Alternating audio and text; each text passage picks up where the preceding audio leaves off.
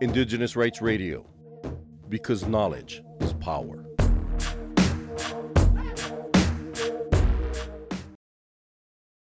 Lithium mining at Thacker Pass has attracted much attention, but those with the deepest ties to the land, the descendants of those murdered at the Thacker Pass massacre, have not been heard. Thacker Pass lithium mine permits were granted without adequate consultation with indigenous communities and should be revoked. So says Gary McKinney. My name is Gary McKinney. I am a Western Shoshone Northern Paiute uh, Shoshone Paiute enrolled member of the Duck Valley Indian Reservation in northern Nevada.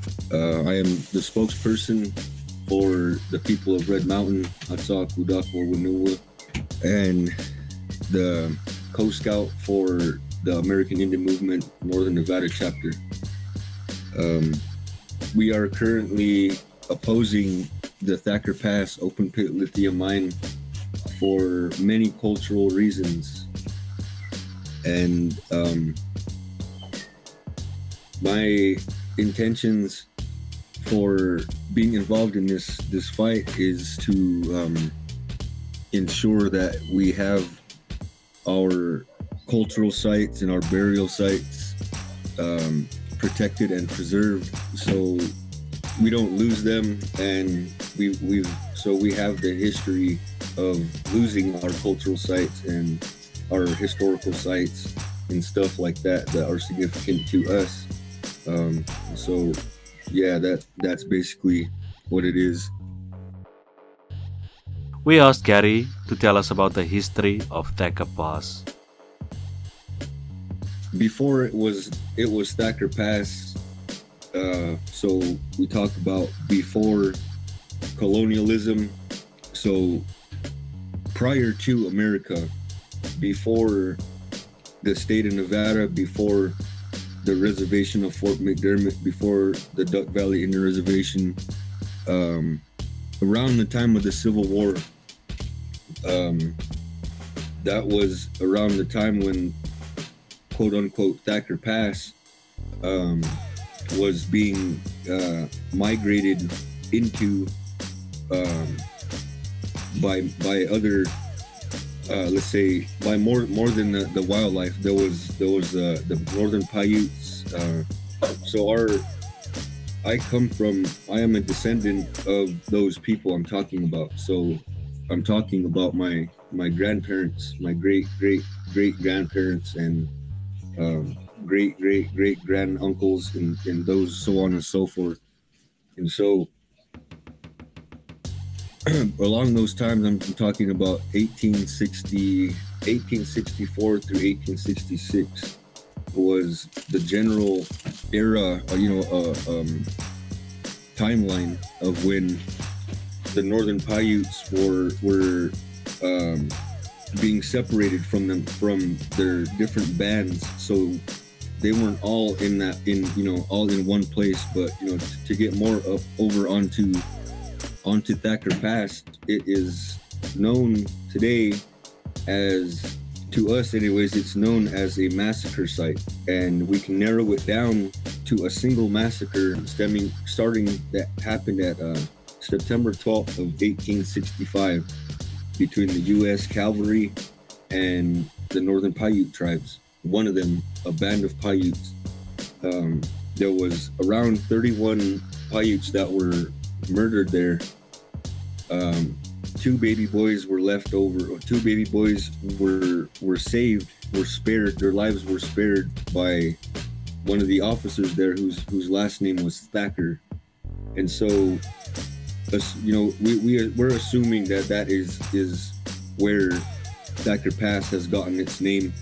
And we've done the research and we've we've traced the, the Thacker last name to Winnemucca, which is 70 miles uh, south of, of uh, the area. And so all these there there's been Northern Paiutes, Pit River, there's Washoe, there's you know, there's different bands of those tribes that were, you know, some were warring tribes. So that there now there's there's more than more than that one massacre that we know between the US cavalry and the Paiutes. Now we're talking about intertribal battles that happened in Thacker Pass. Um, intertribal battles between the Pit River and the Paiutes. Um, they some of the oral stories are were told to um, our elders, which is you know my grandmas and their grandparents, and you know so basically it's an oral oral tradition that was told from our family down the line, down the line, and down the line until it got to us, and now we find ourselves at the crux of this uh, this lithium um, this lithium boom, this green energy transition. So this is that crux. So now we have to prove what you know what what where we were um and where we were and how we did things and what we used and who was there we're having to prove all those things because the united states government doesn't really recognize that oral history that oral tradition. They so that that kind of right there is is what the whole fight is between you know the people of red mountain and our voices getting out there because um, you know the tables are turning here, um, and if we don't stop and do something, we're gonna lose more than uh, Earth, you know, Earth resources, minerals, and things. We're gonna lose our, our a lot of our history, and that history we can't get back. Just like time, we can't get time back. That's that's why it's so important to us. We also asked Mr. McKinney about the significance of the land that had been targeted for lithium mining and if his people had been consulted appropriately and if the mining corporations had been granted permits to mine. The state the state level air and water quality uh, permits they were granted on the state level but as far as us indigenous communities we are actually uh, higher than state. We're federal because we live on federal land. We're federal uh, people, right? Through the Bureau of Indian Affairs. And so that's where everything is getting kind of hung up at. Um, so on the state on the state level, they're saying, yeah, it's okay, it's fine, it's gonna go, and they they approve those two permits, but they're hung up on the cultural sites, the you know the violations, I should say, of the cultural sites, the violations and things that they that they've been doing the cutting corners the withholding uh, crucial information at the crucial times. Uh, you know for instance um, when it was asked of the bureau of land management to provide documents to concur with the massacre that was in a, was in more than one uh, newspaper printing back in the day um, you know if, if they were to if they were to provide the court with those documents, what what would have that have that would have proved that that Thacker Pass area is significant because there was a massacre back there and they have the documents to prove it and there's documents in in the public that can prove it. And they don't want that to go through because you know what? If that does go through we get we we will get mentioned. We will get uh, recognized as a national a national historical site just like the Sand Creek Massacre was able to get their their site, uh, get a, a monument and stuff. You know, they don't want us to get that recognition because then you know what? They don't have that lithium. And if you know, because this isn't about the trees or the grass or the water or the springs, ponds or the lakes. This is about the investment. This is about pushing this project through so those investors get their greenbacks, their money. That's what this green energy transition is for um, and it's all that you see it inflation. You're being driven away from fossil fuels, and now you're you're you're getting handed this lithium on a silver platter. Like this is the best thing that we have because they have all the power to inflate all the prices here in this country. So they did, and now it's it's you know like I'm saying, uh, like sheep being shepherded to to this this demand of lithium. And if we that's the one thing that is driving this thing crazy is the demand for lithium. The demand for more more of this white gold for their cars more for their their phones their tablets their you know those types of things. But they're not thinking about the repercussions, about how they how the the amount of of corruption that had to be brought forth, you know, among these these mining corporations and the tribal governments and the, the you know just governments themselves, you know. And here we come in as the people of Red Mountain, you know, we have stakes there. You know, we're, we're being real. We're being straight up with, with, with our fight.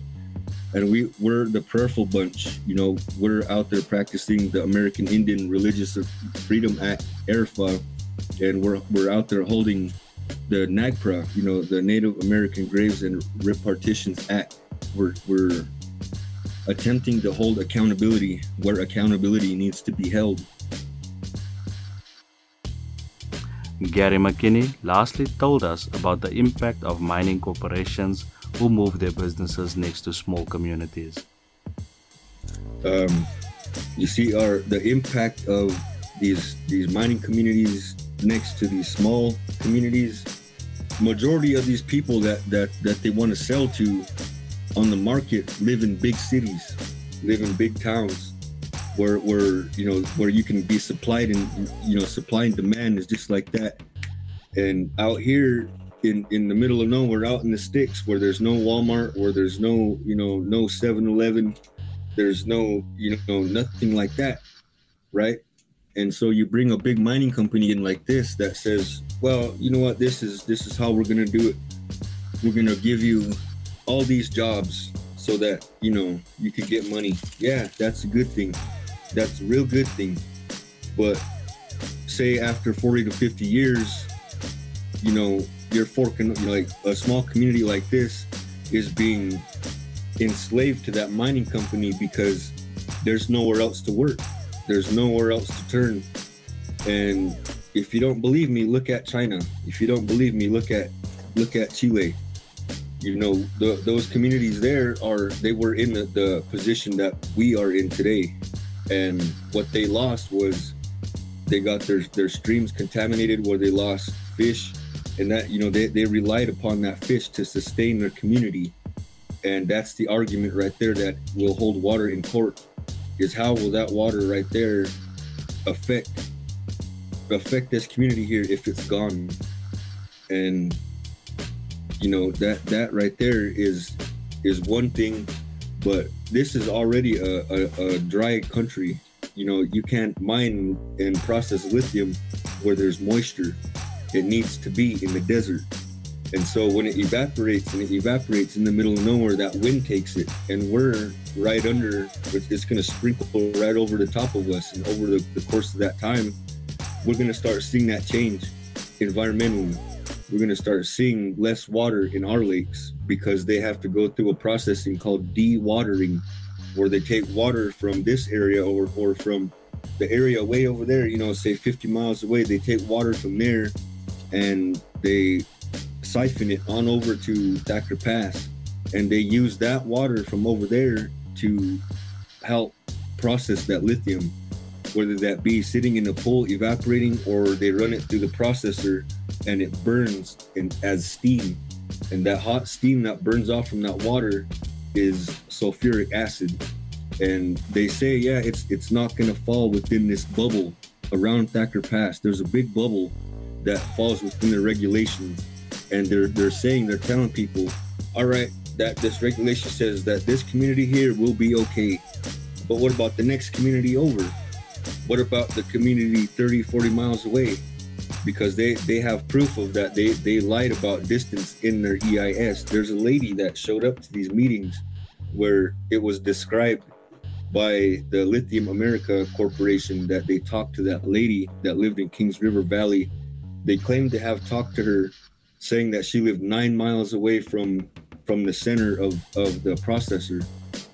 But as a matter of fact, she lived what two two miles from it? And so they, they take they take these these actual these true results and they shave it down to how they want it to to look. And that's what they're paying these scientists and these these spokespersons to come and and campaign for that's on the forefront of this green energy transition that right there is what we're labeling as greenwashing because like I'm saying, they're saying about the trees, they're saying about the grass, they're saying about the water, because they're taking all of that away, and what they're they're bringing out of it is money. So that right there is the green energy transition, and it's all based on this this climate crisis. It's all man-made. What if there was no mining? What if there was none of it? What if there was no extraction? What if there was no dewatering, no evaporating, no no running roughshod over communities? What if there was none of that? Okay, so then we what if we what if that all stopped for 40 to 50 years? We might not see no crisis then. It might not be a climate crisis. So then this this right here is, is a good, you know, tell me what's wrong with this argument. You know, there this climate crisis could be based off of three roots: capitalism, colonialism, and um, extractivism. You know, and that's just the way it is. You know, just I'm, I'm just to say it 1492, us Native Americans, we had colonialism start. In 1872, with the general mining law, we had extractivism start. And in 2022, what we're to see next is capitalism. This is the where where these these big money corporations get richer because they use the hell out of fossil fuels already. They use they they they exhausted. There's no more left. They depleted all that resource so now that's their crisis. Now, how can they fix this this whole thing to where they have a big old, you know, this big menu of, of things, you know, now they're calling it this lithium and they're pushing it forward with the Defense Production Act. And they want to invoke things like the uh, bipartisan infrastructure law. All those things right there will disregard the tribal consultation and that tribal consultation is important to preserve and save the cultural sites, burial sites, the artifacts, the stories, you know, all those things that they were meant to protect. The Defense Production Act will is is saying that they don't need these these corporations don't need to consult with anybody, not the not the tribal, not the you know that they can just if it looks good, boom, they'll stamp it, approve, and it'll go because they want to inflate, inflate, inflate. Because it's not about the trees, it's not about the grass. This is about that investment. This is about pushing that investment through so that that investment gets their money back times two. Gary McKinney is a member of the Duck Valley Shoshone Paiute tribe and a descendant of Fort McDermitt. He represents the people of Red Mountain a committee of traditional knowledge keepers and members of the Fort McDermitt Paiute and Shoshone tribe.